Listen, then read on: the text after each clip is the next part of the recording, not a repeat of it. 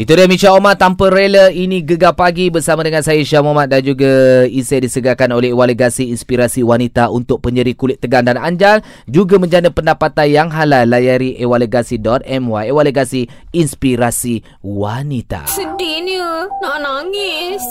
Apa hal ni? Marahlah aku. Weh, malunya. Apa lagi? Kongsi rasa dengan kami lah.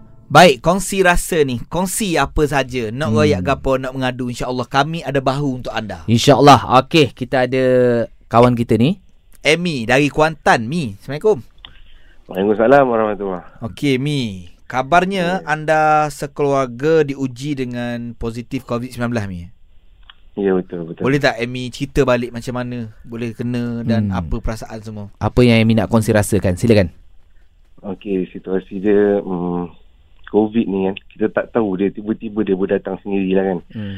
Puncanya family saya boleh kena ni uh, daripada mak saya sendirilah. Hmm. Sebabnya uh, saya obsession, saya hantar mak saya kepada abang dan saya ambil balik saya punya mak bawa ke rumah. Hmm. Dan tak semena-menanya, rupanya family abang dah dijangkiti. Allah. So, mak saya pun dah dijangkiti. Hmm. Dan secara automatiknya kami satu family enam beranak Hmm. bersama anak saya, wife saya semua positif COVID-19.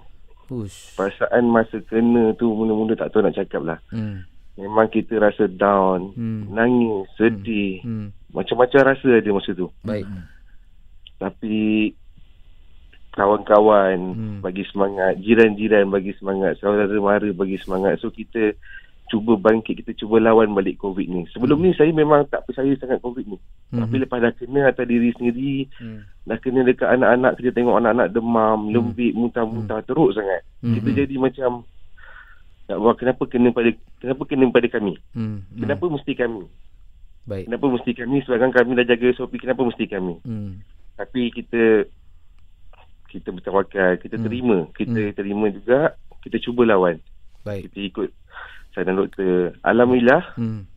kami dapat recover. Alhamdulillah hampir sembuh, hampir sembuh. Alhamdulillah. Alhamdulillah. Dan sekarang ni masih lagi pakai gelang pink lah. Ah, sekarang masih lagi saya pakai gelang dan mak saya saja masih lagi di hospital hospital dan dalam stage 4 lah. Allah Allah Akbar. Mak saya masih memerlukan oksigen lah sampai sekarang. Allah. Baik, Tak apa Kami kita. masih di rumah lah Hmm, macam hmm. tu. Okey, baik uh, Amy, mungkin ada sedikit pesanan untuk Hmm. pendengar-pendengar gegar Hmm. tentang bahayanya COVID-19 ni. Silakan. Ya kepada semua saya harap uh, jagalah SOP, Hmm. ikut apa yang telah disarankan oleh kerajaan Malaysia.